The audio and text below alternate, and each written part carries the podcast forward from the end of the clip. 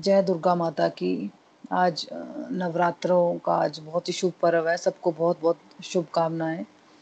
तो आज हम सेवनटीन चैप्टर कर रहे हैं। मतलब सेवनटीन चैप्टर या अभी हम कंटिन्यू करेंगे।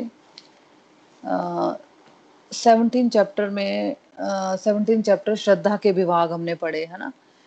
तो हमने अब तक पढ़ा है कि श्रद्धा तीन प्रकार की होती है, जैसे चैप्टर का नाम है, श्रद्धा के विभाग, है ना? तो श्रद्धा तीन प्रकार की होती है है ना? जैसे हमारा गुण होता है ना, जैसे हमारे गुण होते हैं, हम उनके अकॉर्डिंग काम करते हैं, प्रकृति के तीन गुणों के अकॉर्डिंग हम काम करते हैं, है ना? सात्विक गुण, राष्ट्रीय गुण और तामसिक गुण, है ना? तो जिस, जैसे हमारा गुण होते हैं ना, वैसे ही हमारी श्रद्धा होती है है ना? उसके अकॉर्डिंग ही हमें चीज़ें पसंद आती हैं। मतलब कोई भी चीज़ें होती है ना आपके तो उसको तीन तरह से हमें बांट देना है। कभी भी, बस बहुत ही ईजी हो गया हमें समझना, है ना? तो जैसे हमें कोई चीज़ें पसंद आती है तो अपने गुणों के अकॉर्डिंग समझ आती है है ना? चाहे वो कुछ चीज़ पसंद करनी हो, या फिर फ़ूड पसंद करना हो, खाना, है ना? हम कौन सा खाना खा रहे हैं, है ना? चाहे हम कोई भी कर्म करें, यज्ञ करें, है ना? तो हमें अपने गुण के अकॉर्डिंग चीज़ें समझ आती हैं। तो ये सब हमारे गुणों के ऊपर निर्भर करता है। तो अब हम समझ चुके हैं कि अगर सात्विक गुण किसी का बड़ा होगा तो वो भूत प्रेतों की पूजा करता है। है ना? आ, वो दूसरों को नुकसान पहुँचाने वाली जो हमने सुना होता है ब्लैक मैजिक करते हैं लोग काला जादू है ना?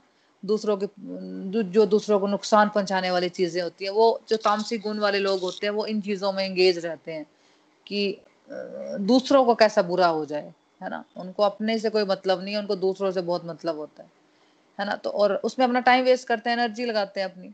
और रजोगुण वाले क्या करते हैं? रजोगुण वाले राक्षसों की पूजा करते हैं, है ना? जैसे कि रावण और हिरण्य कश्यप का एग्ज़ाम एग्ज़ाम्पल लिया था हमने उस दिन, कि रावण और हिरण्य कश्यप की पूजा होती थी मतलब मंदिर भी बने हुए थे उनके, है ना? मतलब किसी भी पावरफुल लोगों को पूजा करना, पूजा करते रहना, है ना? जैसे कई बार हम देखते हैं कि जैसे पीछे अमिताभ बच्चन बीमार थे तो लोगों ने उनके लिए यज्ञ हवन करने शुरू हो गए थे, है ना? अगर वो मतलब बाहर आते हैं अपने कभी उनका दिन डिसाइड है कि आज वो अपने घर से बाहर टेरिस में आएँगे तो लोगों की भीड़ इकट्ठी हो जाती है उनको देखने के लिए। तो हम लोगों ने क्या कि एक ना, एक मतलब मन में वो रख लिया होता है उसका हम कोई आ, किस किसी भी जो जिसको हम पसंद करते हैं चाहे मान लो किसी हम आ, क्रिकेट के प्लेयर को पसंद कर रहे हैं या फुटबॉल के प्लेयर को है ना? उसकी हम आ, उसकी हर एक्टिविटी हमें आ, सुननी उस, और उसके बारे में जानना हमें बहुत पसंद होता है है ना? तो वो कैसे बाल बनाता है कैसे वो कपड़े पहनता है क्या उसका बिहेवियर है उसका डेली रूटीन क्या है ये सब चीज़ें हम कहीं ना कहीं उसको फॉलो करने लग जाते हैं है ना? तो हमें आदत होती है पावरफुल लोगों को को फॉलो करते रहना तो उसी की बात हो रही है यहाँ पे, है ना? और सात्विक गुण वाले क्या करते हैं? देवी देवताओं की पूजा करेंगे। और और जो भगवान श्री कृष्ण की, भगवान राम की, विष्णु भगवान की भक्ति करते हैं, वो दिव्य हो जाते हैं, है ना? जन्म मृत्यु के चक्कर से मुक्ति पाकर भगवत प्रेम की प्राप्ति कर सकते हैं ऐसे लोग, है ना? जो जो लोग दिव्य हो जाते हैं। तो जो हम यहाँ पे बात करते हैं, गोलोक एक्सप्रेस में हम हमेशा दिव्य स्तर की भक्ति की बात करते हैं, है ना? जो हम आज भगवत गीता का हम कोर्स कर रहे हैं तो हम हमेशा दिव्य स्तर की भक्ति की बात करते हैं, है ना? लेकिन उसका रास्ता सात्विक से ही होकर गुजरता है है ना? फिर हमने भोजन के बारे में समझा। भोजन के तीन प्रकार है। है ना? हम सबको सिंपल फ्रेश बिल्कुल आ, मतलब घर का दाल फुल्का जैसे बोलते हैं वैसा भोजन खाना चाहिए। और अगर वो और ज़्यादा दिव्य हो जाएगा अगर हम उसको भोग लगा कर खाएँ है ना? तो उसमें उस भोग लगे भोजन में क्या होता है? भगवान की आ, भगवान की वाइब्रेशन आ जाती है ना? जब हम उस भोग लगे भोजन को ग्रहण करते हैं तो हम लोगों में भी हमारी फैमिली के लोगों में भी कॉन्शियसनेस में भी बदलाव आना शुरू हो जाएगा, है ना? ये हम महसूस कर रहे हैं और बिल्कुल होता है ये, है ना? जब हम भगवान को भोग लगाते हैं और उस भोग लगे खाने को हम ग्रहण करते हैं, है ना? या चरणामृत को हम ग्रहण करते हैं तो धीरे धीरे हमारी कॉन्शियसनेस में, हमारे फैमिली की कॉन्शियसनेस में बदलाव आना शुरू हो जाता है है ना? ये चेंजेस आती है धीरे धीरे बस हमें चलते रहना ये नहीं कि अब एक महीना लगा लिया तो हमें लगेगा कि अभी कॉन्शियस कॉन्शियसनेस में बदलाव आ जाएगा। नहीं नहीं, बदले नहीं मेरे हस्बैंड तो या मेरी वाइफ तो बदली नहीं। है ना? ऐसा नहीं करना है। चलते रहना हमें बस कंटिन्यूसली है ना? फिर हमने यज्ञ के तीन प्रकार किए, है ना? मतलब ये डिपेंड करता है कि हम क्या सोच रहे हैं, है ना? अगर हम ये सोचें कि मुझे भगवान की खुशी के लिए काम करना है है ना? मतलब अगर हम शास्त्रों के अकॉर्डिंग काम करते हैं तो वो सात्विक कैटेगरी में आ जाता है। सात्विक यज्ञ हो जाएगा। और अगर हम अपने फ़ायदे के लिए काम करें हमें लगे कि आ, हमारा फ़ायदा होना चाहिए है ना? वो रासिक कैटेगरी में आ जाता है जहाँ पे हम अपना फ़ायदा सोचते हैं है ना? लेकिन रास्तिक में क्या होता है हम दूसरे का नुकसान नहीं सोचते। रास्तिक में बंदा सिर्फ़ अपने फ़ायदे के बारे में सोच रहा होता है तामसिक में हम दूसरे का नुकसान सोचते हैं, है ना? तो तामसिक में सिर्फ़ वो बंदा अपने फ़ायदे के लिए सोच रहा है तो वो रास्तिक कैटेगरी हो जाती है। और कुछ ऐसे काम जिनसे ना हमारा फ़ायदा हो रहा है, ना वो शास्त्रों के अनुसार है, वो हमारे कर्म मतलब कर्म रूपी यज्ञ हमारे तामसिक गुण प्रधान है है ना? और भगवान ये डिफरेंस करके हमें इस चैप्टर के माध्यम से बता रहे हैं कि हमें नॉलेज नहीं होती, इसलिए हमें, हम ऐसा करते हैं। है ना? यहाँ भगवान हमें मतलब नॉलेज दे रहे हैं, है ना? कि जैसा हमारा मन होता है, हम वैसा कर देते हैं। हम अपने गुणों के अकॉर्डिंग एक्ट करते हैं, है ना? लेकिन भगवान हमें यहाँ ये समझा रहे हैं कि तुम पहले समझो, है ना? भगवत गीता में उन्होंने यही बोला है कि भाई पहले तुम समझो, फिर उसके अकॉर्डिंग अपने काम करो, है ना? अब हमने यज्ञों के बारे में पढ़ा है तो हमने कोशिश करनी है कि हम सात्विक यज्ञ करें, है ना? और सात्विक यज्ञ का मतलब है शास्त्रों के अनुसार कार्य करना, है ना? जो हमारे शास्त्रों में लिखा है, जो हम भगवत गीता में पढ़ रहे हैं, है ना? जो भागवतम में लिखा हुआ है मतलब भगवत गीता में भगवान जो कह रहे हैं, उसके अनुसार कार्य करना, वो सात्विक यज्ञ हो गया, है ना? ये अभी हम ये तो देखो, अभी जब हम भगवत गीता पढ़ रहे हैं तो ये सब जो कई नए डिवोटीज आए हैं या जिन्होंने अभी अप्लाई करना शुरू नहीं किया है, वो लोग अभी थ्योरी में समझ रहे हैं।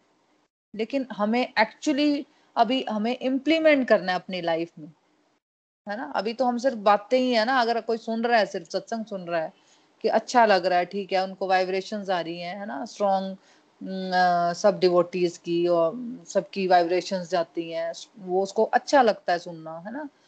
तो अभी इम्प्लीमेंट नहीं किया है उसने लाइफ में, है ना? लेकिन हमें क्या करना है? हमें इसको समझना है कि क्या हमें भगवान बता रहे हैं और उसके अकॉर्डिंग फिर प्रैक्टिकली हमें इम्प्लीमेंट करना है अपनी लाइफ में। तभी चेंजेस आएँगी, है ना? तो पढ़ लो फोर्टीन श्लोक मैंने भेजा है व्हाट्सएप पे, वो बुक में नहीं है। हरी हरि बोल। परमेश्वर, ब्राह्मणों, गुरु माता पिता जैसे गुरुजनों की पूजा करना तथा पवित्रता, सरलता, ब्रह्मचर्य और अहिंसा ही शारीरिक तपस्या है। हरी बोल। हरी हरी बोल हरी बोल। हाँ जी। देखो, इसके बाद अब इस श्लोक में हमने समझना है तपस्या के तीन प्रकार। भगवान ने हमें क्या बताया? तपस्या के तीन प्रकार बताए हैं। शरीर की तपस्या, वाणी की तपस्या और मन की तपस्या, है ना? सबसे पहले प्रभु यहाँ पे शरीर की तपस्या का वर्णन कर रहे हैं, है ना? देखो, व्यक्ति को चाहिए कि सबसे पहले परमेश्वर का आदर करना है। सबसे पहले गुरु हैं हमारे परमेश्वर, है ना? तो हमें क्या करना चाहिए? हमें सबसे पहले परमेश्वर का आदर करना है है ना? जब हम अपनी लाइफ को भगवान के सिद्धांतों पर जीने की कोशिश करेंगे तो वही भगवान की रिस्पेक्ट है है ना? जब हम भगवान की भक्ति करके हम समझेंगे कि हम, हमें हमेशा याद रखना है कि हम सेवक हैं, हम स्वामी नहीं है है ना? हम भगवान के सेवक हैं और भगवान ही हमारे स्वामी हैं, है ना? फिर ब्राह्मण की बात हो रही है कि ब्राह्मणों की हमें आदर करना है। तो ब्राह्मण, ये ब्राह्मण किसी कास्ट की बात नहीं हो रही, है यहाँ पे कि ब्राह्मणों की ब्राह्मणों का आदर करना है। मतलब जिसको ब्रह्म तत्व का ज्ञान होता है, जिसको भगवान के शास्त्रों का ज्ञान होता है, वैसे लोगों की हमें रिस्पेक्ट करनी चाहिए, है ना? क्योंकि ऐसे लोग हमें भगवान के बारे में गाइड कर सकते हैं, है ना? रिस्पेक्ट तो हमें सब लोगों की करनी चाहिए। है ना? बट यहाँ ज़्यादा रिस्पेक्ट की बात हो रही है। वर्शिप वर्ड यूज़ हुआ हुआ है। है ना? वर्शिप वर्ड यूज़ हुआ है। पूजा वर्ड यूज़ हुआ है कि हमें पूजा करनी चाहिए। है ना? तो हमें आ, बहुत रिस्पेक्ट होनी चाहिए भगवान के लिए ब्राह्मणों के लिए। फिर क्या बोला गया है? स्पिरिचुअल गाइड के लिए मतलब गुरु के लिए। है ना? तो ऐसा पर्टिकुलर पर्सन स्पिरिचुअल गाइड गुरु मतलब ऐसा पर्टिकुलर पर्सन जिसने आपको भगवान की डायरेक्शन में चलाया हुआ है, जो आपको गाइड कर रहा है, आपके क्वेश्चंस का आंसर दे रहा है, वो आपका स्पिरिचुअल गाइड है। तो वैसे व्यक्ति की रिस्पेक्ट करनी चाहिए। फिर बताया गया है माता पिता को बहुत रिस्पेक्ट देनी चाहिए, है ना? वो भी हमारे गुरु हैं। उनकी वजह से ही है, देखो, आज हम जो कुछ भी है, हमें क्या कि हमें गलतियाँ नहीं ढूंढनी है अपने माता पिता में, है ना? गलतियाँ तो सबसे होंगी, देखो, है ना? लेकिन आज हम जो कुछ भी है, वो हम अपने माता पिता की वजह से हैं। तो हमें क्या करना है? हमें स्पेशल रिस्पेक्ट देनी है माता पिता को। उनको स्पेशल फील करा लो कभी कभी है ना? उनको थैंक यू बोल दो कभी कभी है ना? और अपने से बड़ों को, सभी को हमें आदर देना है है ना? फिर हमें चाहिए कि अपनी बॉडी को आंतरिक तथा बाहरी रूप से शुद्ध करने का हमें निरंतर प्रयास करता रहना चाहिए, है ना? बॉडी को देखो, बाहर से तो साफ़ करना है है ना? क्योंकि हमारा शरीर एक मंदिर है है ना? और परमात्मा हमारे अंदर वास करते हैं, है ना? तो हमें बॉडी को बाहर से भी साफ़ सुथरा रखना है और हमें अंदर से मतलब हमारे थॉट्स हमारे प्योर होने चाहिए। ये नहीं कि जा रहे हैं मंदिर और मंदिर से बाहर आके फिर गंद बकने शुरू हो गए, है ना? किसी के बारे में। तो किसी के बारे में फालतू की गॉसिपिंग में घुसना ही नहीं है। किसी की निंदा चुगली में जाना नहीं है। उससे क्या होता है कि हमारे विचार अशुद्ध हो जाते हैं, है ना? किसी की भी हमें निंदा चुगली किसी की भी बात नहीं करनी है है ना? और लाइफ में हमें अपने आचरण में, आगे क्या बताया है? लाइफ में हमें आचरण में अपने सरल रहना है, सहज रहना है है ना? लाइफ में सिंपल रहना सीखना चाहिए कॉम्प्लिकेशन से हमें बचना है। फिर क्या बोला है हमें? हमें ब्रह्मचार्य का पालन करना सीखना है। मतलब एक्स्ट्रा मैरिटल अफेयर्स आजकल बहुत चले हैं। बहुत चलते हैं, इंडिया में तो इंडिया में भी भरमार है है ना? देखो, एक तरफ़ आप मान लो भगवान की पूजा पाठ कर रहे हैं, बहुत आपने बहुत पैसा चढ़ाया मंदिरों में, है ना? और पूजा पाठ कर रहे हो, है ना? घर में पूजा पाठ कर रहे हो, बाहर पूजा पाठ कर रहे हो, लेकिन आप बैठे हो वैश्या घरों में, है ना? तो ये वो बात हो रही है कि हमें सिर्फ़ रिलेशन रखना है, सिर्फ़ अपने जो मतलब अगर वाइफ है तो हस्बैंड के साथ हस्बैंड तो वाइफ के साथ, है ना? क्योंकि शास्त्रों में केवल विवाह में ही हस्बैंड वाइफ के रिलेशन को महत्ता दी गई है है ना? बाकी इससे बाहर का कोई भी रिलेशन रखने की हमें इजाज़त नहीं दी गई है है ना? तो ये ब्रह्मचार्य कहलाता है। तो अगर हम इस व्रत का पालन करते हैं तो वो भी इस शरीर की तपस्या है। फिर अहिंसा नॉन वायलेंस हमें शारीरिक और मानसिक हिंसा नहीं करनी चाहिए, है ना?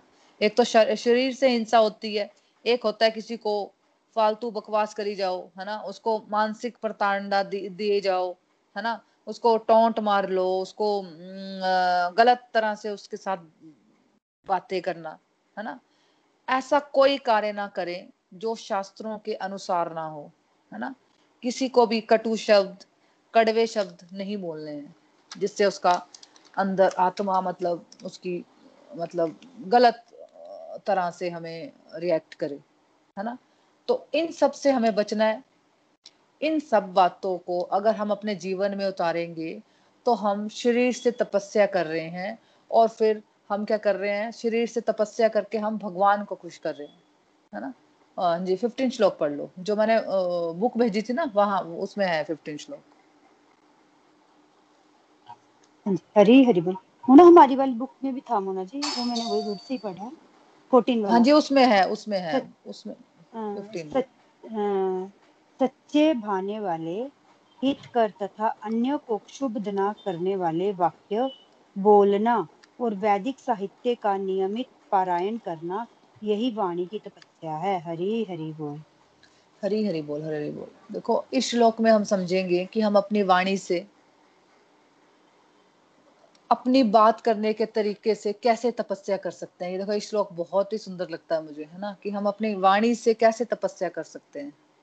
भगवान श्री कृष्ण ने हमें यहाँ ये समझाया है कि हम अपनी वाणी से अपनी बोलने की शक्ति को कैसे तपस्या बना सकते हैं? कैसे उसको रेगुलेट कर सकते हैं? और कैसे अपनी बात करने के तरीके से भी हम भक्ति कर सकते हैं? और क्या कर सकते हैं? भगवान को खुश कर सकते हैं, है ना? तो इसके क्राइटेरिया समझते हैं। Speaking word that that are truthful सच्चाई, है ना? जितना ज़्यादा हम सच्चे वाक्य बोलेंगे, है ना? उतना ही हम भगवान को खुश कर पाएँगे, है ना? यानी कि उतना ही बोलो जितना आप कर पाओ, है ना? यानी कि कुछ बोल दिया और उसको फिर आप पूरा ना कर पाए, है ना? तो ऑलमोस्ट उतना ही बोलो जितना ज़रूरी है है ना? फिर है प्लीजिंग मतलब भाने वाले। अब ऐसा नहीं है कि अगर सच्चाई है तो बिना सोचे समझे किसी को हर्ट करने के एंगल से किसी को कुछ भी बोल दिया जाए, है ना? मनुष्य को ऐसा नहीं बोलना चाहिए कि दूसरों के मन अशांत हो जाए, है ना? मतलब दूसरों के मन अशांत ना हो जाए ऐसे वर्ड नहीं बोलने हमें, है ना? ऐसी बातें बोलनी है जो दूसरों के मन को प्लीज़ करती हैं अच्छी लगती हैं है ना? हमें बात बिल्कुल सॉफ्टली विनम्रता से करनी चाहिए है ना? फिर अगला फैक्टर अगला फैक्टर है वाणी की तपस्या में आ, हित कर बेनिफिशियल मतलब बात ऐसी होनी चाहिए जिससे दूसरे का भला हो जिससे दूसरे का भला हो सके है ना? और दूसरे को एजिटेट नहीं करना हमें। है ना क्या लिखा है? दूसरे को एंड नॉट एजिटेटिंग अदर दूसरों को क्षुब्ध ना करने वाले वाक्य बोलना. दूसरे लोग, विचलित ना हो जाए हमारी बात सुनकर. है ना? अगर हम ऐसा करेंगे फ्रेंड्स तो हम वाणी की तपस्या फिर हम कर रहे हैं। और साथ साथ में हमें भगवान कह रहे हैं कि हम ये तभी कर सकते हैं। देखो, ये कुछ भी हमने बोल लिया, ये सिर्फ़ ये सिर्फ़ थ्योरी है। अगर बोलना, है ना? अगर मैं बता रही हूँ, कर नहीं रही हूँ तो सिर्फ़ थ्योरी है। अगर आप सुन रहे हो कर नहीं रहे हो तो वो सिर्फ़ थ्योरी में होगा है ना? लेकिन होगा कैसे? साथ साथ में हमें रेगुलरली शास्त्रों को पढ़ना समझने फिर उसको सम, पढ़ना ठीक है? पढ़ लिया है ना? लेकिन उसको समझने की कोशिश करना है ना? फिर उसको उतारना ये सब वाणी की तपस्या में आता है है ना? हमें व्यर्थ की बातों में नहीं पढ़ना है। देखो आध्यात्मिक क्षेत्र में बोलने की विधि ये है कि जो भी कहा जाए वे शास्त्र के अनुसार हो। कुछ भी देखो, ये भी हमें ध्यान देना है कि हम किससे शास्त्रों की बातें हम सुन रहे हैं, है ना? कुछ कुछ भी मन घड़न तरीकों से नहीं बात करनी है। जो शास्त्रों में लिखा गया है एग्जैक्टली वही बात हमें करनी है है ना? तो ये बातें सुनने में अति प्रिय लगनी चाहिए। ऐसी तपस्या से मनुष्य को बहुत लाभ और मानव समाज की प्रगति हो सकती है है ना? देखो, हमारा जो वैदिक शास्त्र है उसमें ज्ञान ही ज्ञान है है ना? लेकिन हम लोगों को तो नॉलेज ही नहीं थी। मसा, अभी शुरू हुआ है मतलब कुछ टाइम से हम भगवत गीता पढ़ने शुरू हुए हैं। कितना कितना कुछ पढ़ा है हमारे यहाँ पे शास्त्रों को पढ़ना, है ना? और इसका अध्ययन होना ही चाहिए, है ना? यही वाणी की तपस्या कही जाती है। तो जितना ज़्यादा हम भगवान के बारे में बातें करेंगे, भगवान से जुड़ी हुई बातें करेंगे, पढ़ेंगे फिर, है ना? भगवान से जुड़ी बातें, अपने शास्त्र पढ़ेंगे भगवान का नाम लेते रहेंगे, है ना? और जब हम भोग लगाकर प्रसाद ग्रहण कर रहे हैं तो हम क्या कर रहे हैं? हम टंग से, अपनी टंग से प्रभु का प्रसाद ग्रहण कर रहे हैं। तो इससे क्या होता है? ऑटोमेटिकली हमारी वाणी की तपस्या हो जाएगी, है ना? तपस्या शब्द आते ही हमें लगता है कि हमें जंगल में जाना पड़ेगा, एक टांग में खड़े होकर हमें तपस्या करनी है है ना? तो ये तो अभी हो नहीं सकता कलयुग में। है ना? और हमें अपनी फैमिली लाइफ भी देखनी है। फैमिली में रहते हुए ये बिल्कुल प्रैक्टिकल नहीं है है ना? और भगवान ने हमें कहीं भी नहीं बताया कि अपनी फैमिली को छोड़ के आप कहीं जंगलों में चले जाओ, वहाँ पे तपस्या करो, है ना? भगवान ने भगवत गीता का ज्ञान अर्जुन को कहाँ पे दिया था? है ना? बार बार हम इस बात को प्रैक्टिस करते हैं, है ना? ताकि हम मन को वापस लेके आए कि हम हम ये ना सोचे कि तपस्या करने हमें भगवान बोल रहे हैं कि जाओ भाई, तुम लोग कहीं जंगलों में जाओ। है ना? तो हमें भगवान कह रहे हैं कि आप अपनी, यहीं पे रहकर अपनी जिम्मेदारियाँ पूरी करो भाई, अपनी फैमिली में रह के, है ना? अच्छी तरह से सबका पालन पोषण करो, है ना? तो हमें कहीं जाने की ज़रूरत नहीं है। तो हमें जो जो भगवान चीज़ें बता रहे हैं, जो भी हम भगवत गीता में पढ़ रहे हैं, भाई हमें उन चीज़ों को करेक्ट करते जाना है। अभी जो हम मन गढ़ंत चीज़ें कर रहे थे मन गढ़ंत तरह से जीवन जी रहे थे अपने मन के अकॉर्डिंग जीवन जी रहे थे, उसको नहीं करना है। इसलिए हमें ये सीखना है कि मुझे पहले तो छल कपट वाली चीज़ों, बातों से बचना है है ना? फिर दूसरा कह दिया कि सच्चाई में रहना है है ना? लेकिन अब देखो, इसको हम दूसरी तरह से भी समझना है। अब भगवत गीता में तो हम सुन रहे हैं कि सच्चाई से रहना है। लेकिन लेकिन देखो, अगर आपके घर में, है ना, या जिम में जिम में या या मतलब कहीं पे भी हम जाते हैं, कहीं पे हमने हमने किसी मोटे इंसान को बोल दिया कि आप तो मोटे हो, है ना? भगवत गीता में तो यही बताया है कि सच्ची बोलना चाहिए, है ना? मोटा है तो मोटा ही बोलूँगी ना, है ना? मैंने ये दिमाग में आ गया कि मोटा है तो अगर मुझे भगवत गीता ने बोला बोला है भगवत गीता में कि मुझे सच्ची बोलना है तो मैंने बोल दिया उसको कि ये तो मोटा है है ना? भाई ये नहीं बताया जा रहा है यहाँ पे, है ना? ये भी तो बता रहे हैं कि ऐसे बातें मत करो जिससे दूसरे हर्ट ना हो जाएँ। है ना? फॉर एग्ज़ाम्पल गोलोक एक्सप्रेस के फाउंडर हैं, है ना? जो जो हमारे स्पिरिचुअल गाइड हैं निखिल गुप्ता जी, है ना? तो वो हमारे स्पिरिचुअल गाइड है है ना? स्पिरिचुअल कोच है। तो वो कई चीज़ें हमें ऐसी समझाते हैं, ऐसे मतलब कई बार ऐसे वर्ड यूज़ करते हैं कि कई बार बुरे लगते हैं, लेकिन बाद में हमें लगता है कि नहीं यार बिल्कुल सही बोल रहे हैं वो। वही वो एक्सप्लेन कर रहे हैं कि जैसे कि, जैसे हमारे गोलोक एक्सप्रेस के फाउंडर समझ लो, है ना? हमारे स्पिरिचुअल कोच हैं निखिल जी, है ना?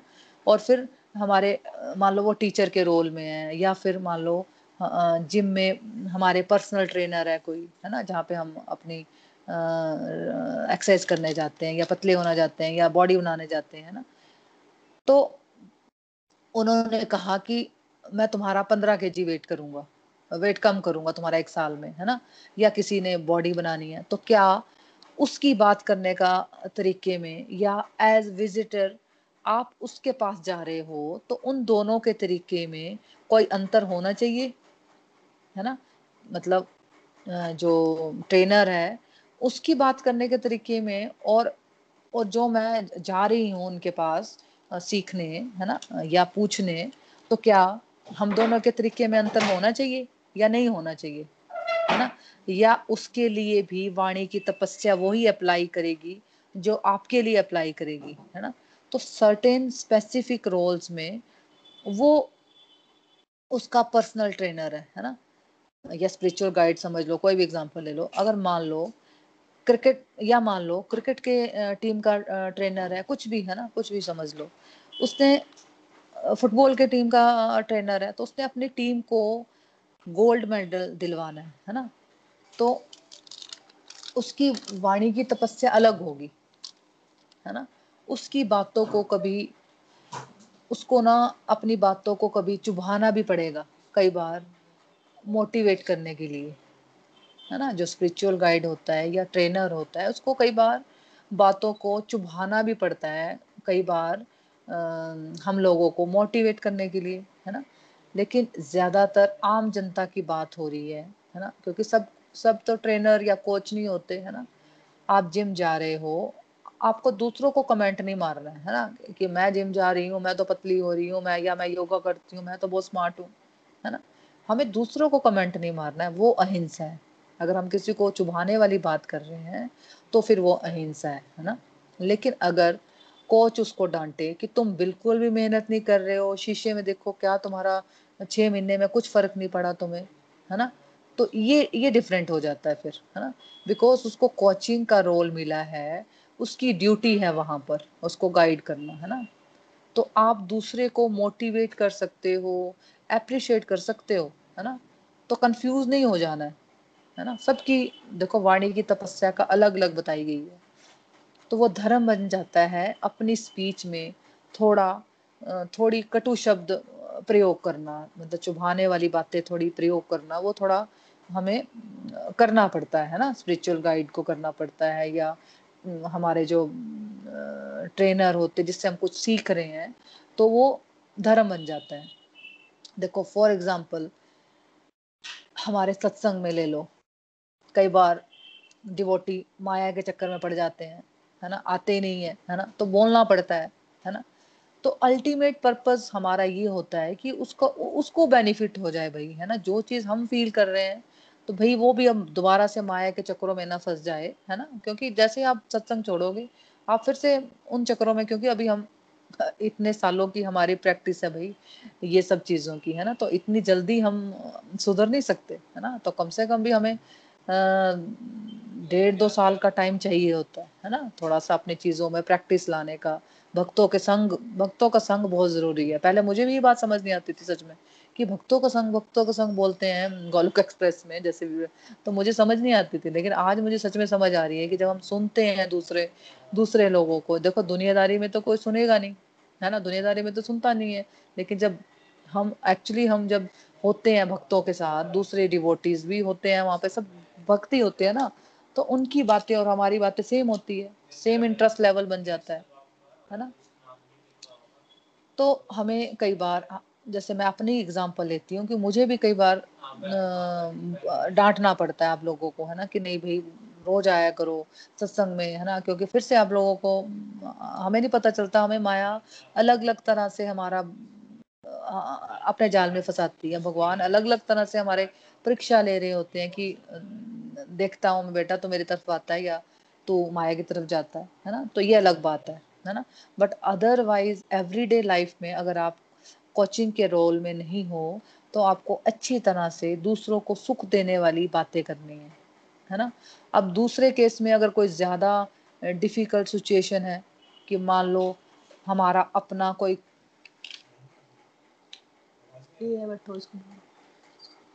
मेरी आवाज़ नहीं आ रही है क्या? हरी बोल। हरी बोल। नहीं आ रही आ रही है। आ रही है? हाँ जी हाँ जी जी। जी आ रही आ रही है। Okay okay. ठीक है मेरे हस्बैंड को लग रहा था एक्चुअली वो घर में आज तो उनको लग रहा था आवाज़ नहीं आ रही है। ठीक है। हम्म हाँ जी हरी बोल। देखो अब एक तो ये सिचुएशन होगी है ना? तो बट हमें बात यहाँ ये हो रही है एवरीडे लाइफ में अगर आप कोचिंग के रोल में नहीं हो तो आपको अच्छी तरह से दूसरों को सुख देने वाली बात करनी है है ना? अब दूसरे केस में अगर कोई ज़्यादा डिफ़िकल्ट सिचुएशन है, कि मान लो हमारा अपना कोई क्लोज भाई या बहन डाइवोर्स ले रहा है है ना? एक और सिचुएशन समझते हैं हम, एक और एग्जांपल लेते हैं, है ना? कि हमारा कोई बहन या हमारा कोई बहन भाई डाइवोर्स ले रहा है है ना? तो क्या आपको ऐसी बातें करनी चाहिए जो उनको प्लीज़ कर रही हो, है ना? या फिर उस समय आपको वो बात कर देनी चाहिए जो सच देख रहे हो आप, है ना? मतलब उस समय अगर कोई डाइवोर्स ले रहा है तो आपको उस समय, उसको खुश करने वाली बातें करनी चाहिए, है ना? या फिर आपको जो आप सच देख रहे हो, आपको वो बात करनी चाहिए, है ना? अगर आप अपनी बहन या भाई की गलतियाँ देख रहे हो तो क्या आपको ये सोचना चाहिए कि नहीं नहीं मुझे इसको खुश करने वाली बात करनी है, क्योंकि भगवत गीता में हमने ये पढ़ा है कि हमें दूसरों को दुख देने वाली बातें नहीं करनी है है ना? तो शास्त्र को ठीक से समझना हमें बहुत ज़रूरी है फ्रेंड्स है ना? भाव का एक भक्त की वाणी मतलब भाव एक भक्त की वाणी की तपस्या का होना चाहिए। मतलब भाव एक भक्त का वाणी की तपस्या का होना चाहिए, है ना? भाव की बात हो रही है यहाँ पे, है ना? नॉर्मल स्वभाव में कड़वाहट नहीं होनी चाहिए। डेली रूटीन की एक्टिविटीज़ में हमें कड़वे शब्द नहीं बोलने हैं, कड़वाहट नहीं होनी चाहिए, है ना? नॉर्मल स्वभाव में मिठास से बात करना होना चाहिए, सच बोलना, ऐसी बातें करना कि जो दूसरों का भला हो जाए। है ना? रेगुलरली भगवान से जुड़ी हुई बातें करना रेगुलर भगवान का नाम जाप करना और रेगुलर भगवान से जुड़े शास्त्रों का अध्ययन करते रहना ताकि वाणी की प्रैक्टिस होती रहे। है ना? वाणी गंदगी में ना जाए निंदा चुगली में नहीं जा रही, है ना? फालतू की दूसरों की गड़बड़ें देखने में नहीं जा रही है कि दूसरे क्या कर रहे हैं, अभी दूसरे कौन कौन सी गलतियाँ कर रहे हैं? एक तो हमें ये बहुत रहता है हमारी अपनी लाइफ में तो चाहे कुछ भी हो रहा हो, लेकिन हमें दूसरों की लाइफ में बहुत ज़्यादा इंटरफेयर करने की आदत होती है कि दूसरों की लाइफ में क्या चल रहा है भाई, है ना? फिर कहीं ना कहीं हम सेटिस्फाइड हो रहे होते हैं कि नहीं नहीं यार, मेरी लाइफ तो उनसे अच्छी है है ना? तो ये आदत हमें भगवान यहाँ पे खुश नहीं होंगे हमारी इस आदत से, है ना? हमें भगवान हमें ये देख रहे हैं देखो भगवान तो हमारे अंदर बैठे हैं, बाहर से मत दिखाओ किसी को, है ना? भगवान हमारे अंदर बैठे हैं, अंदर से हमें अपनी वाणी की तपस्या पे फोकस करना है है ना? निंदा चुगली में नहीं जाना ये देखना है, फालतू की दूसरों की टेंशन नहीं देखनी है हमें, है ना? तो टाइम भी वेस्ट होता है उससे, देखो टाइम उतना ही लिमिटेड बार बार यहाँ पे बात हो रही है, टाइम उतना ही हमें फैमिली लाइफ की ड्यूटीज़ के बाद जो भी हमारा जो डिस्ट्रक्टिव टाइम है, उसमें हमें ये एक्टिविटीज़ करनी है ना? तो हम अगर फिर इन चक्रों में उलझे रहे तो फिर हम अपनी तो सामना कब करेंगे? है ना? तो यहाँ पर, लेकिन यहाँ पर ट्रुथ भी है बेनिफिशियल भी है और प्लीजिंग भी है है ना? लेकिन हम देखते हैं कि कई बार ट्रुथ ज़्यादा इंपॉर्टेंट हो जाता है है ना? प्लीजिंग ज़्यादा इंपॉर्टेंट नहीं रहता, है ना? जैसे इस उदाहरण में मान लो, आपकी बहन डाइवोर्स का मूड बना चुकी है है ना? बट आपको उसकी सारी गलतियाँ दिख रही हैं आपको पता है गलतियाँ मेरी बहन की है सारी है ना? प्रॉपरली अपने घर को लुक आफ्टर नहीं कर रही है वो है ना? बच्चों को ठीक से नहीं देख रही है वो है ना? आप अपने जीजा जी का बिहेवियर भी जानते हो मान लो फॉर एग्ज़ाम्पल है ये है ना? आप अपने जीजा जी का बिहेवियर भी जानते हो आप उसकी साइड इसलिए ले रहे हो क्योंकि वो आपकी बहन है है ना? आपने सोचा आ, मुझे उसको खुश करना है जो ये कह रही है ठीक ही कह रही होगी है ना? तो आप यहाँ सच बोल रहे हो। तो आप यहाँ क्या कर रहे हो? सच बोल रहे हो या झूठ बोल रहे हो?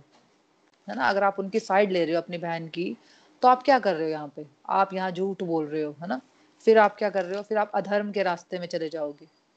तो हमें देखना है कि किसी पर्टिकुलर सिचुएशन में ट्रुथफुल रहना है, चाहे किसी को बुरा भी लग जाए, है ना? तो तो भी आपको वो करना पड़ेगा, है ना? जैसे अगर डॉक्टर को लगता है कि अगर मरीज़ को फाइव एम एल डोज दवाई से फ़र्क पड़ जाएगा तो क्या उसको फिफ्टी एम एल का डोज दवाई का देना चाहिए उसको पेशेंट को? है ना? मान लीजिए कि उसका फाइव एम से ही ठीक हो जाता है अगर वो मरीज़ तो फिर उसको फिफ्टी एम का डोज ही क्यों देना है? है ना? ऐसे ही फॉर एग्ज़ाम्पल आपका एक एम्प्लॉई है ना? तो आधे घंटे के लिए वो मान लो वो अपने खाना खाने के लिए बोल के गया कि मैं आधा घंटे के लिए जा रहा हूँ, है ना? लेकिन वो क्या कर रहा है? वो डेढ़ दो घंटे लगा कर आया, है ना? तो क्या आपको उससे फिर कुछ नहीं बोलना चाहिए, है ना? उसको कुछ नहीं बोलना चाहिए, आपको उससे सिर्फ़ मीठी मीठी बातें करते रहनी है, या उसको फिर डांट लगानी है। डांट लगानी है हमें उसको, है ना?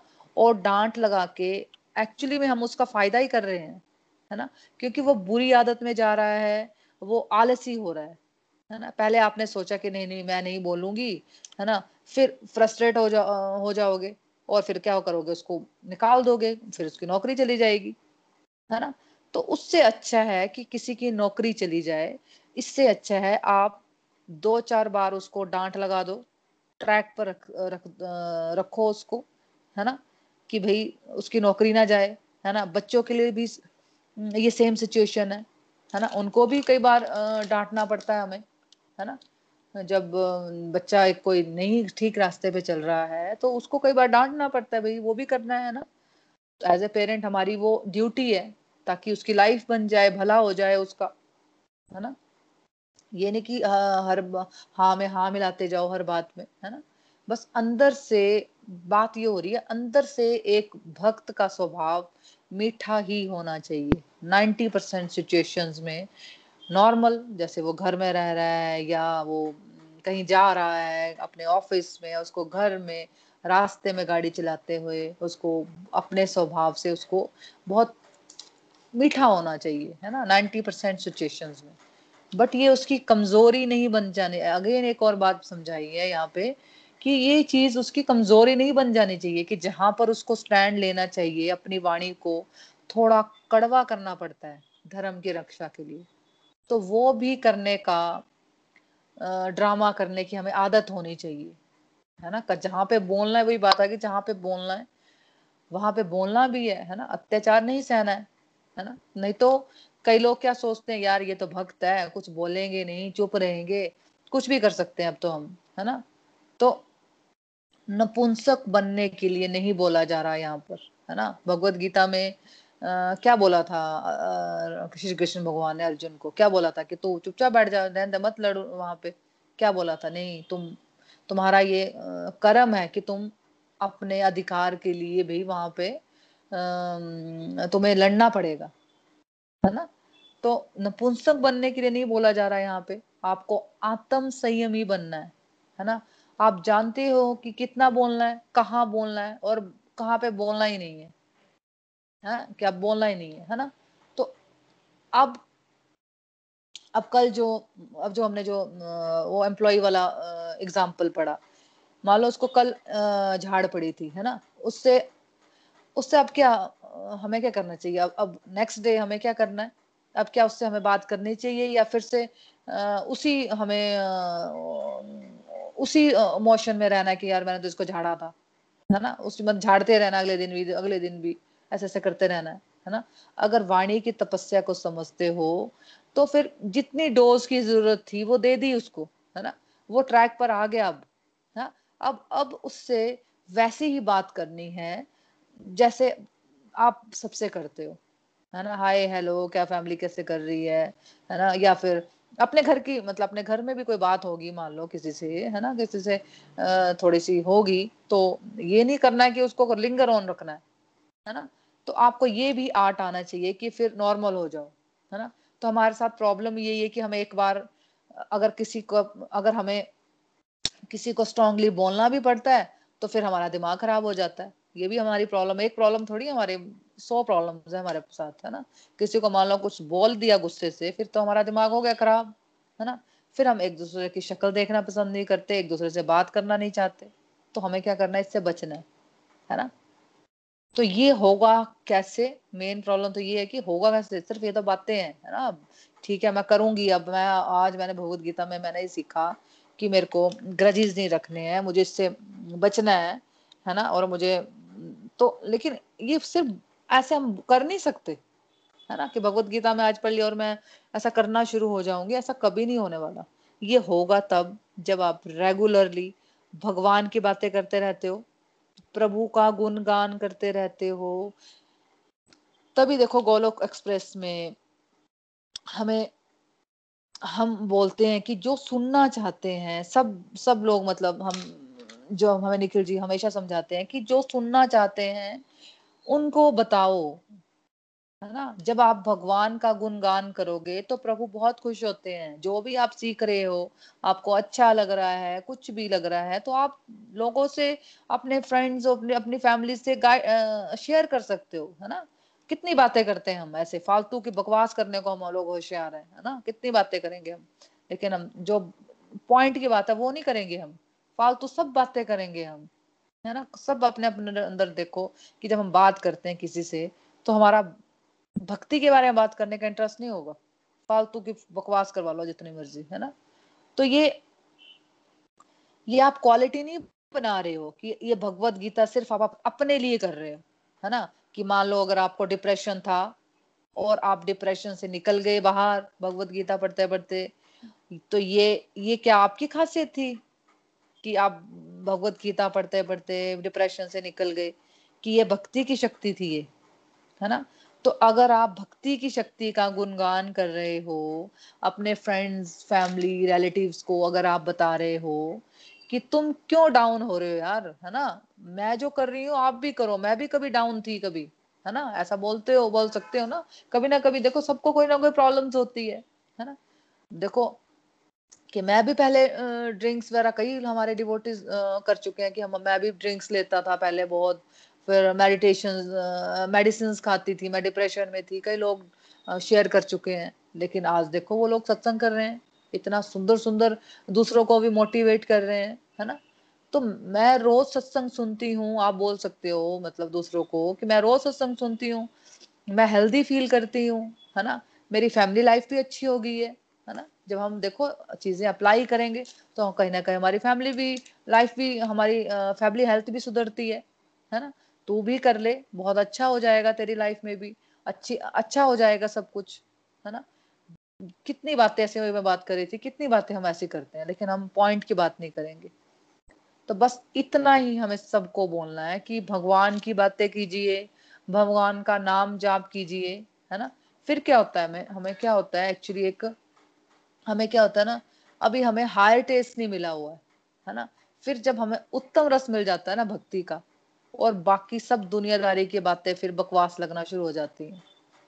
है ना? ये हायर टेस्ट अभी क्या हम दुनियादारी में लगे हुए हैं, है ना? हम भगवान की बातें तो हमें अच्छी लगती नहीं, है ना? लेकिन जब हमें भगवान का भक्ति में हमें रस आने शुरू हो जाता है, हमें उत्तम रस मिलने लग जाता है तो हमें फिर बकवास, फालतू सब बातें बकवास लगने शुरू हो जाती है ना? तो आपका दिल ही नहीं करेगा फिर। फालतू बातें करने के लिए। मैं अपना बोल सकती हूँ मेरा सच में मेरा बिल्कुल मन नहीं करता। मैं मेरा मन ही नहीं करता मैं कोई फालतू बकवास सुनूं। मेरे को मन अच्छा लगता है कि जब मैं भगवान के बारे में बात करती हूँ या आ, कोई ऐसे मोटिवेशनल वीडियोस देखती हूँ है ना? मेरे को यहाँ पे बहुत इंटरेस्ट आता है। मेरे को पहले भी मज़ा आता था मोटिवेशनल वीडियोस वगैरह मैं देखती रहती थी।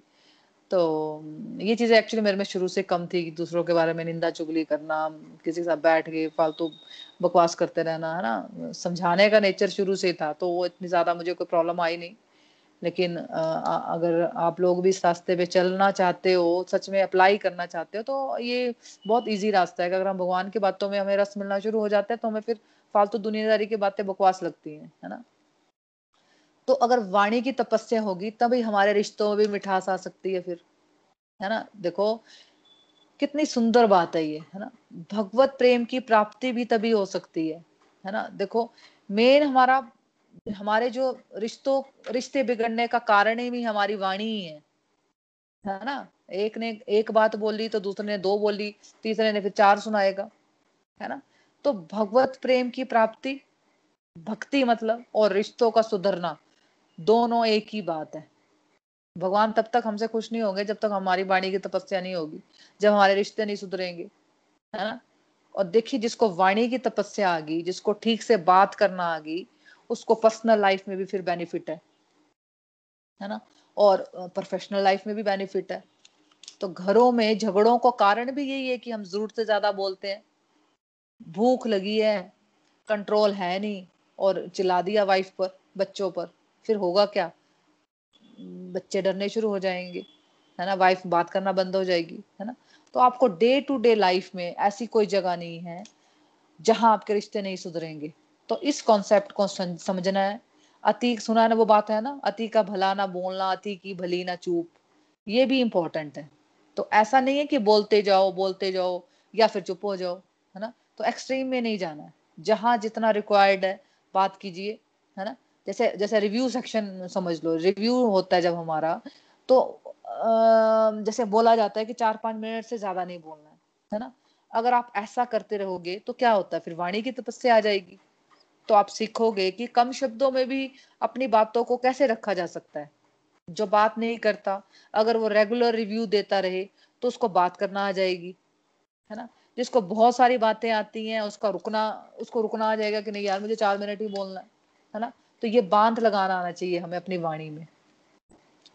तो आपको जो भी टास्क दिए जा रहे हैं, आपको समझ में नहीं होगी कि आप क्या कर रहे हो, है ना? लेकिन आप आप क्या करोगे? आप वाणी की तपस्या सीख जाओगे, है ना? तीसरा श्लोक हम मैं सोच रही हूँ, मैं कल ही करते हैं, आज टाइम ज़्यादा हो गया, है ना? कल करते हैं। श्रीमद भगवत गीता की जय। Hare Krishna Hare Krishna Krishna Krishna Hare Hare Hare Ram Hare Ram Ram Ram Hare Hare. Busy through the body free as a soul Hare Hari बोल हरे हरी बोल। Transform the world by transforming yourself जय श्री कृष्णा। हरे हरि बोल हरे हरि बोल। हाँ जी तो अब reviews की तरफ़ चलते हैं। वैसे तो एक और तपस्या थी आ, मन की तपस्या। लेकिन ठीक है वो कल हम करेंगे क्योंकि आज टाइम बहुत ज़्यादा हो गया है। तो आज के सत्संग से आपने क्या सीखा? और या आपकी कोई लर्निंग्स है, आपका कोई क्वेश्चन है तो आप पूछ सकते हो, हरी हरी बोल। हरी हरी बोल। हरी हरी बोल एवरीवन आज सबसे पहले सबको नवरात्रों की शुभकामनाएँ। माता रानी, हम सब पर कृपा दृष्टि करे। और हम इन नवरात्रों में खूब ज़ोर से माता रानी की भक्ति करें। तो रियली मोना जी, आज का सत्संग आपने बड़े ही सुंदर ढंग से हम सबके सामने रखा है। और जो हमें दो बातें बताई मेन श्लोकों में रियली उनका हमारी लाइफ में, हमारी लाइफ में उसकी बहुत ही ज़्यादा महत्व है। अगर मतलब ये दो बातें अगर हम अपने जीवन में अप्लाई कर ले तो रियली जैसे मोना जी ने बड़े अच्छे अच्छे एग्ज़ाम्पल दे के समझाया। तो हमारे सबसे पहले तो जैसे हम एक परिवार में रहते हैं तो सबसे पहले हमारे जो परिवार में छोटे झगड़े होते हैं, जो कि हम अपनी वाणी से बहुत बढ़ा देते हैं, उन पे पूर्ण विराम लग जाएगा। तो रेडी महाराज आज आपने बड़े अच्छे ढंग से सारे श्लोक कराए और ये जो ज्ञान का रस हम सब पे बरसाया, मेरे को बहुत ही अच्छा लगा, मन अति प्रसन्न हुआ।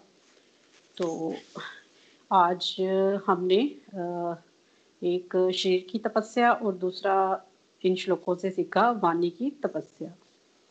तो जैसे कि हम सेवनटीन चैप्टर में ये पढ़ रहे हैं कि हमें प्रभु का शुद्ध भक्त बनना है। तो और हम जैसे कि भगवत गीता के स्टूडेंट स्टूडेंट हैं तो इससे भी हमने यही सीख ली है कि हमें अपने आप को शुद्ध करना है, यानी अपनी आत्मा को शुद्ध करना है और जो हमारी आत्मा है वो परमात्मा का ही अंश है। तो इसमें हमने आज ये सीखा कि सबसे पहले तो हमें जो हमारे उपनिषद हैं, उपनिषद यानी जो भी हमारे शास्त्र हैं ये जो हम भगवत गीता का अध्ययन कर रहे हैं, अगर प्रभु ने, प्रभु श्री हरि ने जो इसमें हमें रास्ता दिखाया है अपनी जीवन शैली सुधारने का, अगर रियली हम उसको अपने जीवन में अप्लाई करते हैं तो हम प्रभु के काफ़ी करीब जाने में सक्षम हो पाएँगे। तो इसमें मेरी आज ये लर्निंग्स रही हैं कि यदि हम प्रभु के बताए रास्ते पर चलेंगे तो एक तो हमारा जो हम आ, मतलब अज्ञान के अंधेरे में जो हम जी रहे हैं उससे हम आध्यात्मिक ज्ञान की ओर बढ़ सकेंगे यानी प्रभु हमारा मार्गदर्शन कर सकेंगे और हमें सही दिशा की ओर ले जाएँगे। तो इसके लिए इस श्लोक ने पर, प्रभु ने हमें बताया है कि हमें सबसे पहले तो प्रभु को अपना स्वामी माना है स्वामी मानना है। जैसे कि भगवत गीता में अर्जुन जी ने प्रभु श्री कृष्ण को अपना स्वामी माना और उनके आगे सरेंडर कर दिया तो हमें भी सबसे पहले तो इससे यही सीख लेनी है कि प्रभु के आगे सरेंडर करना है और प्रभु को बोलना है कि प्रभु, आप ही हमारे स्वामी हैं, हम तो एक निमित मात्र हैं, आप ही हमें गाइड करो, हमारी बुद्धि में आकर बैठो ताकि हम अपनी जो जिन, जो लाइफ है, उसे सही ढंग से गुजार सके। हमारी बुद्धि को आप शुद्ध करो। तो और हमें जो, अपनी जो लाइफ हमें जीनी है वो उसका स्टाइल हमें ऐसे रखना है, जैसे कि simple living and high thinking तो ये हम काफ़ी बार पढ़ते भी हैं बुक्स में कि हमें अपने जीवन जीने का ढंग जो है, सादगी से जीवन जीना है बट जो हमारी सोच है, उसको हमने हम अपने मन में जो विचार जो है वो हमारे उच्च होने चाहिए। बट आजकल हम जैसे देख ही रहे हैं कि मतलब इसके काफ़ी हद तक ओपोजिट ही हो रहा है। मतलब सबका मतलब अपने बाहरी मतलब बाहरी तौर पे तो सभी अपने शरीर को संवारने में लगे हैं। ब्रांडेड कपड़े पहन लिए। मतलब पर मतलब जो हमारी जो विचार हैं वो उच्च कोटि के नहीं हैं। तो अब हम जबकि भगवत गीता का अध्ययन कर रहे हैं तो हमें फ्रेंड्स ये सीख अवश्य ही लेनी है कि सबसे पहले हमें जो अपने मन के विचार हैं, उनको शुद्ध करना है। मतलब अपनी आत्मा को भी संवारना है और अपने शरीर को भी संवारना है। तो एक जो मोना जी ने वाणी की तपस्या का तो सच में बड़े ही अच्छे ढंग से मोना जी ने श्लोक का वर्णन किया है।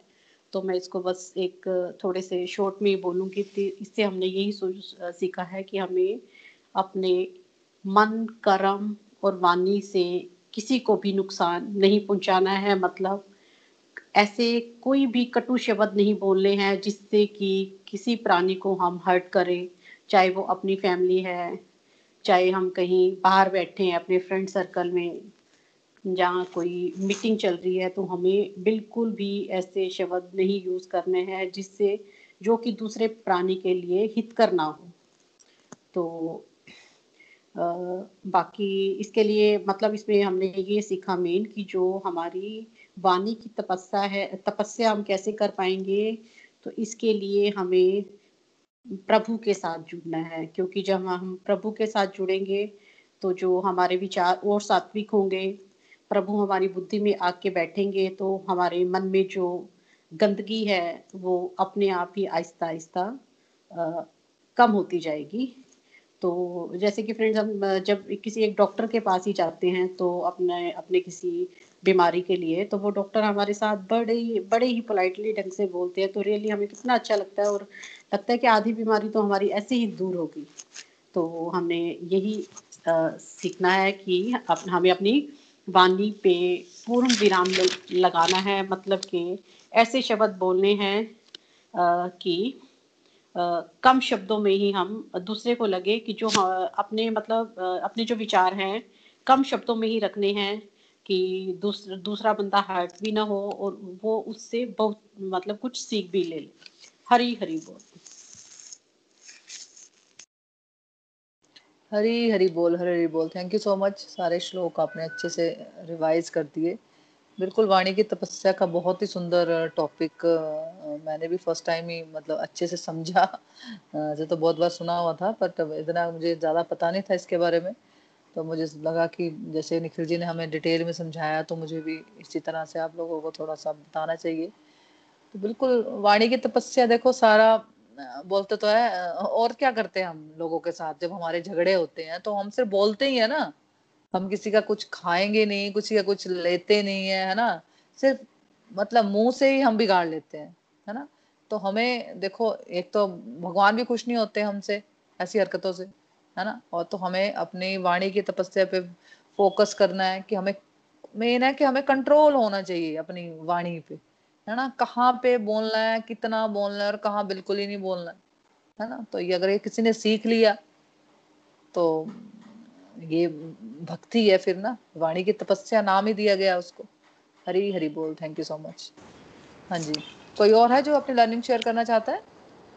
हाँ जी हरी हरी बोल। हरी हरी। बोल। हरी बोल।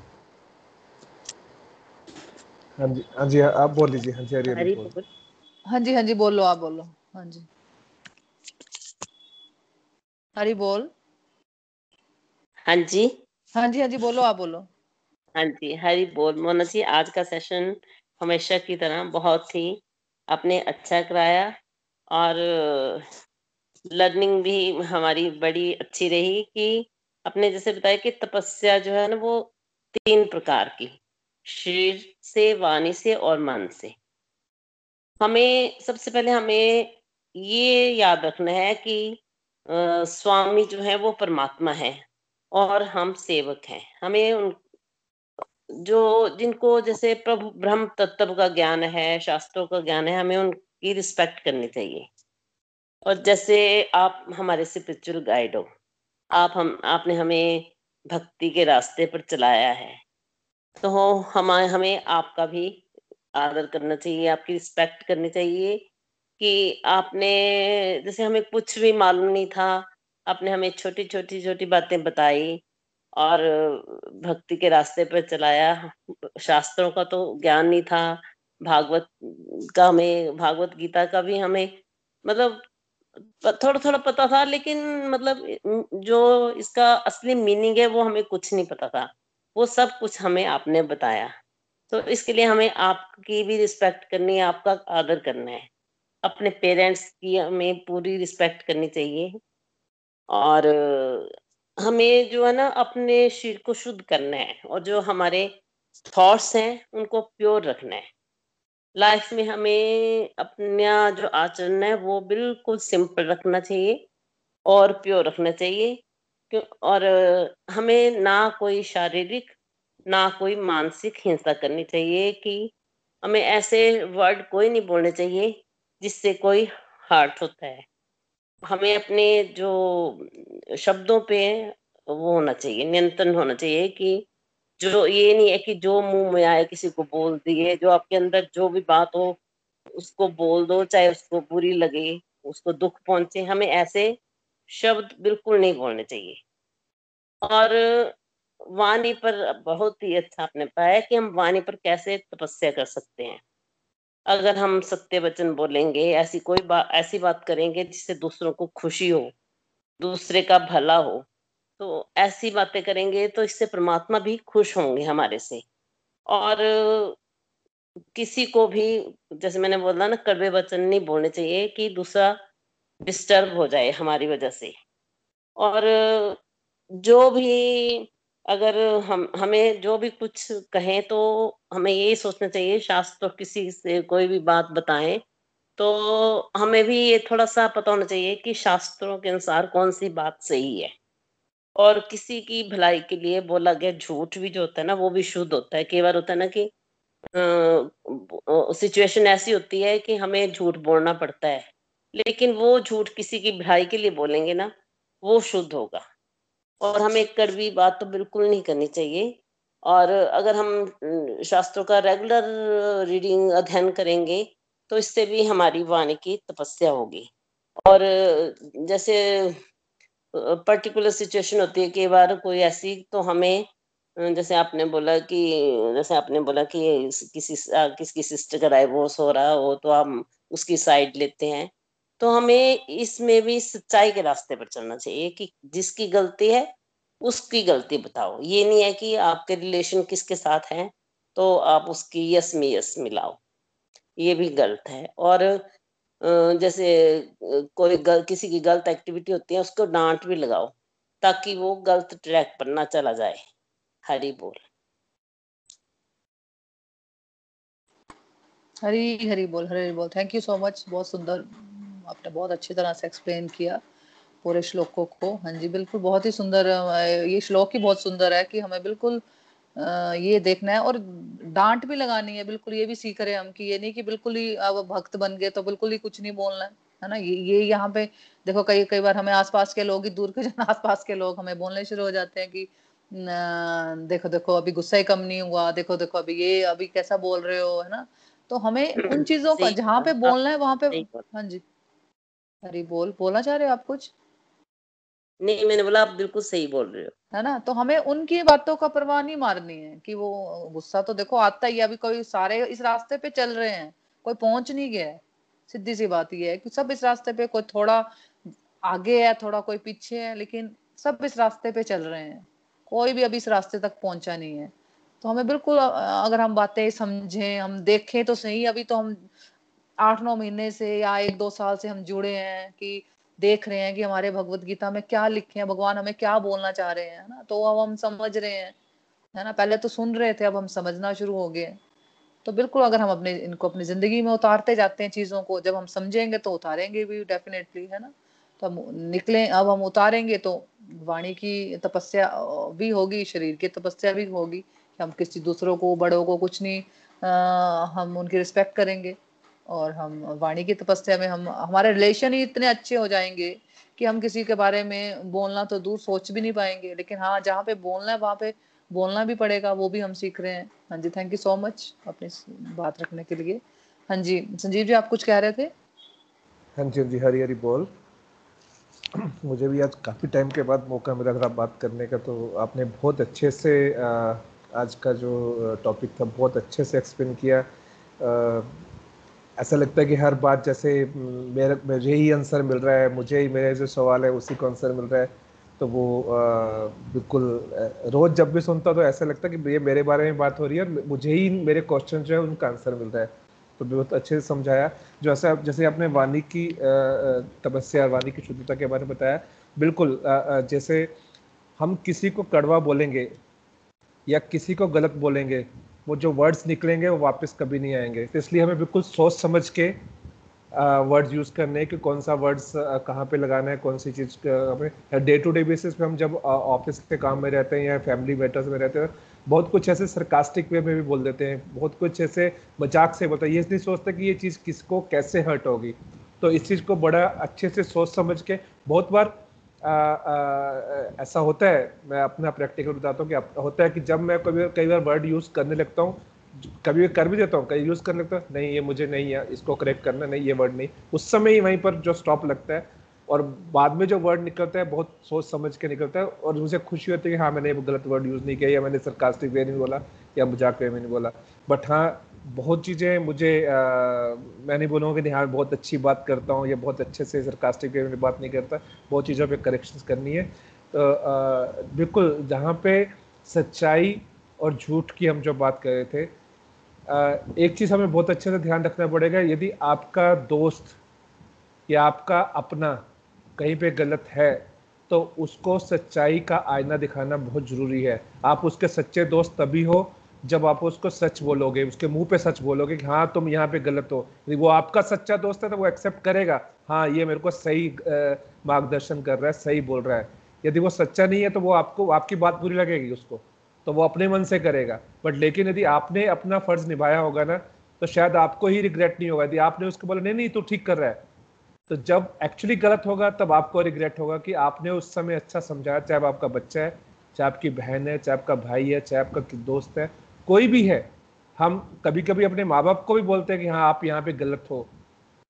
तो डेफिनेटली हमें उनको गाइड करने का माँ बाप को गाइड करने का कोई वो नहीं लेकिन हाँ जहाँ पर वो गलत हम बता सकते हैं कि आप यहाँ पे गलत हो। तो सच में आप उसके सच्चे हितेशी तभी हो जब आप उसके सच मुँह पे बोल, बोलते हो। लेकिन हाँ कभी कभी यदि झूठ बोलने से किसी को फ़ायदा हो रहा है एक चीज़ वही हमें थोड़ा सा बैलेंस करना है समझना है और करेक्शन करने की कौन सा वर्ड कहाँ पे यूज़ करना है, कौन सी बात कहाँ पे यूज़ करनी है? यदि हमारे सच झूठ बोलने से किसी को फ़ायदा हो रहा है ना तो वो उसमें या किस, साथ में ये भी सोचना है, किसी का फ़ायदा हो रहा है लेकिन किसी का नुकसान नहीं हो रहा है। तो ये चीज़ दोनों चीज़ें देखनी है किसी आप, उसका फ़ायदा तो हो रहा है लेकिन किसी का नुकसान नहीं हो रहा है। तो आपको उस समय शायद वो झूठ बोलने से भी आप हो सकता है छोटी सी बात उसकी लाइफ सेव कर दे।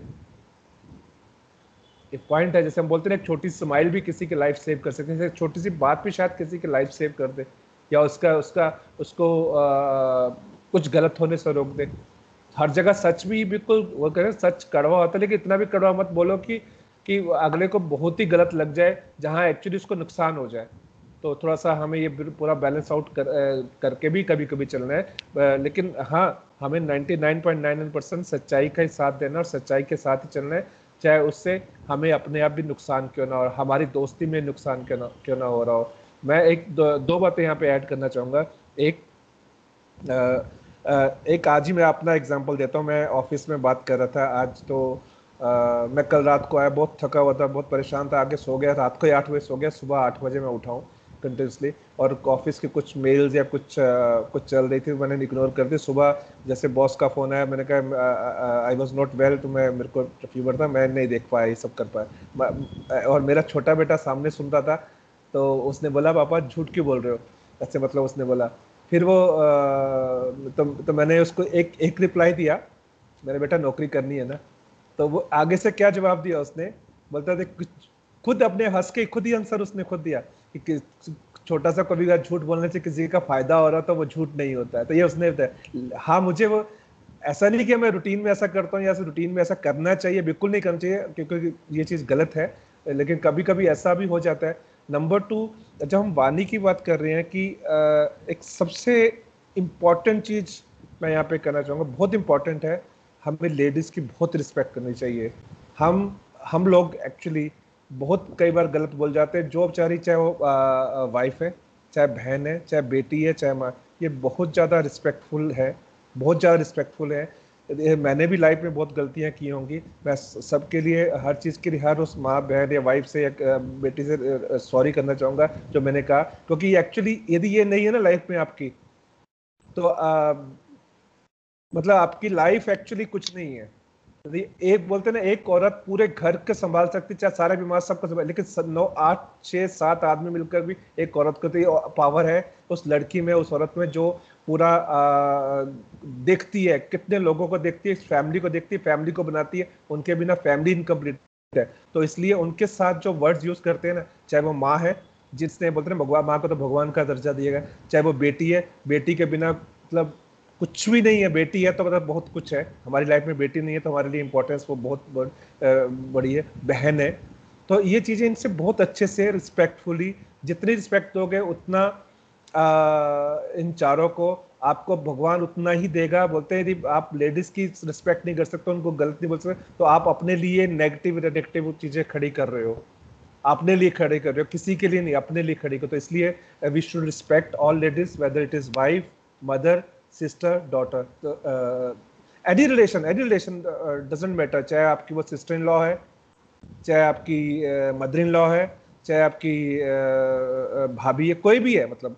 तो I really respect all the ladies तो जहाँ पर मुझे भी गलती हुई है तो मैं उसके लिए मैं uh, सच में दिल से सॉरी बोलता हूँ कि वो उसमें मुझे ध्यान देना और बहुत अच्छे से काम करना और आगे से आगे अपने वर्ड्स को बहुत नबातुल्ला ही चलाना है नबातुल्ला सेंस की सही चलाना है। गलत तो यूज़ करके शायद इतनी आज आज ही हमारी आँख खुल जाए। तो हरी हरी बोल जी। हरी हरी बोल, हरी हरी बोल। Thank you thank you so much अपनी बात रखने के लिए। मतलब ये देखो, इसमें कितनी अच्छी बात बोली गई है कि नॉर्मल स्वभाव मतलब में कड़वाहट नहीं होनी चाहिए। हमें कड़वा नहीं बोलना है नॉर्मल नॉर्मल 99 परसेंट देखो नॉर्मल लाइफ चलती है हमारी। ऑफ़िस गए घर का काम किया बच्चों को देखा या आप जेंट्स लोग ऑफ़िस गए ऑफ़िस का देखा।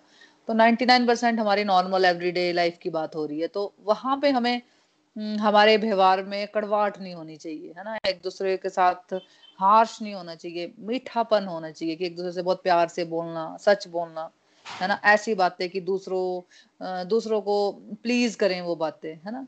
लेकिन जहाँ पे, वहाँ पे वो आता है कि जहाँ पे हमें कई बार जैसे हमें बोलना पड़ता है, बच्चों को ले लो एग्ज़ाम्पल बच्चों को कई बार डांटना पड़ता है है ना? तो वहाँ पे बिल्कुल करना ही है। वो हमारा वो हमारा धर्म है है ना? कि अगर हम बच्चों को जा रहे हैं, बच्चे देखो रात को अब मेरे बच्चे मान लो बड़े हो रहे हैं, मैं उनको बिल्कुल फ्री छोड़ दूँ कि वो आ रहे हैं ग्यारह बजे, बारह बजे, है ना? मैं उनको कुछ ना बोलूँ है ना?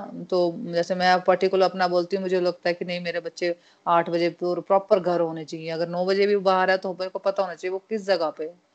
तो आ, हमें इस तरह से तो ये नहीं कि छोड़ दिया बस कि भाई ठीक है वो खुद देख लेगा। नहीं हमें हमारा ये फ़र्ज़ है कि हम प्रॉपरली बच्चों को गाइड करें बच्चों को अच्छे संस्कार दें तो उसके लिए वहाँ अगर डांट भी लगानी पड़ती है तो बिल्कुल वो भगवान कह रहे हैं कि वो बिल्कुल होना ही चाहिए वो। है ना? तो हमें पता होना चाहिए कौन चीज़ कहाँ पे करनी है, कितनी करनी है और कितनी ज़्यादा करनी है, कितनी कम करनी है। Thank you so much Sanjeev ji, अपनी बातें रखने के लिए। हाँ जी, कोई और है जो आज कुछ बोलना चाहता है? हाँ जी, हरी हरी बोल मोना जी। आज भी आपने जो हमें ये जो शारीरिक तपस्या और वाणी की तपस्या के बारे में हमें बताया, ये बहुत ही अच्छा टॉपिक था आज का। इससे मुझे लगता है कि हम सबकी आँखें खुल गई हैं। एक तो शारीरिक तपस्या ये है कि हमें एक तो अपने से बड़ों का, जो हमारे गुरु हैं, जैसे आप अब हमारे मेंटर बने हो तो और भी जो शास्त्र सम्मत पढ़ते हैं, उनका, अपने से बड़ों का, उनका हमेशा आदर करना चाहिए। शारीरिक तपस्या एक और मीन मीनिंग से कहना चाहूँगी अगर हमारा शरीर किसी के काम आ सके, किसी के कोई बीमार है, किसी का काम कर लिया तो उसके लिए ये भी शारीरिक तपस्या ही कही जाएगी। तो और दूसरी जो आप, और एक है कि हमें शुद्ध रखना है अपने आप को, और एक वाणी की तपस्या में जो आपने बनाया कि अपनी वाणी को हमेशा ऐसे बोलना चाहिए कि हम जो दूसरे, दूसरों को हमारी बातें बुरी ना लगे। और बात ऐसी करनी चाहिए जो सही बात करें और गलत बात किसी को लगे ना। दूसरों के मन को बुरे नहीं लगने वाली, हमें कोई बात नहीं करनी चाहिए। अगर हम भगवान, कृष्णा भावना अमृत से हम जुड़े रहेंगे तो भगवान जी हमारी बुद्धि में आएँगे तो हमें ये धीरे धीरे धीरे हम इन बातों का ज्ञान होने लगेगा। और ये जो हम ये कहते, जैसे आपने बताया कि जो भाव है एक वाणी का भाव ये भक्त की वाणी की तपस्या होनी चाहिए। तो हम आगे से यही ध्यान रखेंगे कि किसी के लिए हमारी वाणी से किसी को कोई बुरा नहीं लगे। यही हमारी मेरी लर्निंग बनी है आपकी हरी हरी बोल।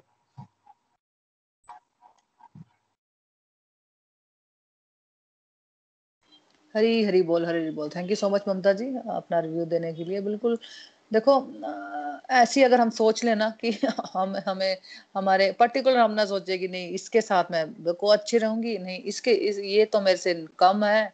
बेचारी कोई मान लो कोई सर्वेंट है उससे हम जो बकवास करते हैं है ना? लेकिन हम सोचे कि नहीं भी वो तो वो भी इंसान है है ना? वो भी भगवान का सेम भगवान के बच्चे हैं है ना? तो हमें उनके साथ भी वो भगवान तो हमें देख रहे हैं है ना? तो हमें हर हाँ किसी हाँ प्राणी के साथ हर किसी के साथ हमें बहुत प्यार से अपनी डील करना चाहिए, है ना? तो वही वाणी की तपस्या की अगर हम भगवान की बातों को हम गहराई से समझे, है ना? तो देखो, भगवान हमें पूरा जीने का तरीका कैसे सिखा रहे हैं, है ना? पूरा मतलब लड़ाई खत्म हो जाएगी अगर हम वाणी की तपस्या को अच्छे समझ ले तो हमारी सिक्सटी सेवेंटी परसेंट हमारी लड़ाइयाँ खत्म हो जाए, क्योंकि जो हम सिर्फ़ बातों से लड़ते हैं, हम करता, करना कुछ नहीं है, सिर्फ़ बातों से लड़ते हैं। तो सिक्सटी सेवेंटी के मैं बोलती हूँ नाइन्टी परसेंट झगड़े खत्म हो जाए दुनिया के। Thank you so much Mamta ji. हाँ जी, कोई और है जो आज की लर्निंग शेयर करना चाहता है?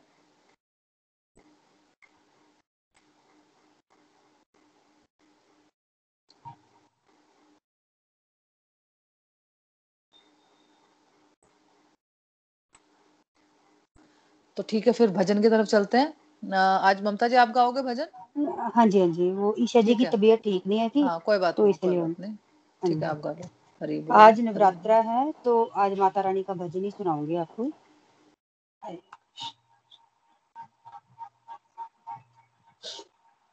अम्बे भवानी ते जय हो जय हो। दुर्गे भवानी तेरी जय हो जय हो। अम्बे भवानी तेरी, जय हो जय हो। दुर्गे महारानी तेरी, जय हो जय हो। पंजा पंजा पांडवा ने भवन बनाया पंजा पंजा पांडवा ने भवन बनाया अर्जन चोल झुलायो मेरी माता। अरे जन झोल झुलायो मेरी माता।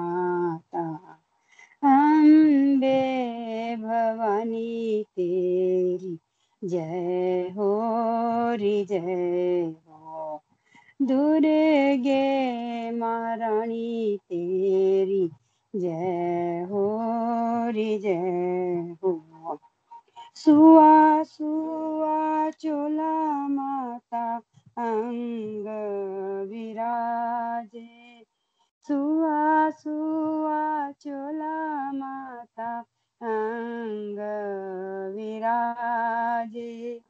गोटे चढ़त चढ़ायो मेरी माता।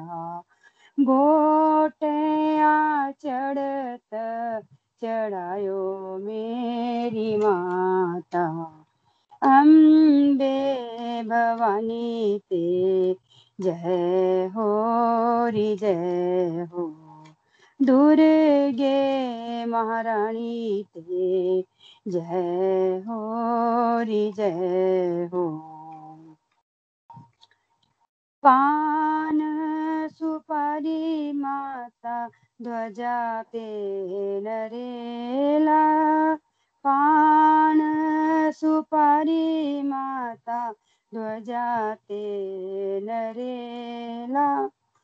पैलड़ी भेंट चढ़ायो मेरी माता। पैलड़ी भेंट चढ़ायो मेरी माता। अम्बे भवानी तेरी जय हो, री जय हो। दुर्गे भवानी तेरी जय हो री, जय हो। नंगी नंगी पैरी माता अकबर आया। नंगी नंगी पैरी माता अकबर आया। सोने दा छतर चढ़ायो मेरी माता। सोने दा छतर चढ़ायो मेरी माता। अम्बे भवानी ते जय हो, री जय हो। दुर्गे भवानी, तेरी जय हो री जय हो। दुर्गे भवानी तेरी जय हो रे जय हो। जिनासी मरियो माता ऊना लख पाया। जिनासी मरियो माता ऊना लख पाया। भगतारे भर दी भंडारी मेरी माता सबना दे भर दी भंडारे मेरी माता अम्बे भवानी तेरी जय हो, री जय हो। दुर्गे भवानी तेरी जय हो, री जय हो। दुर्गे महारानी तेरी जय हो, री जय हो। जयकारा शेरवाली बोल साचे दरबार की जय।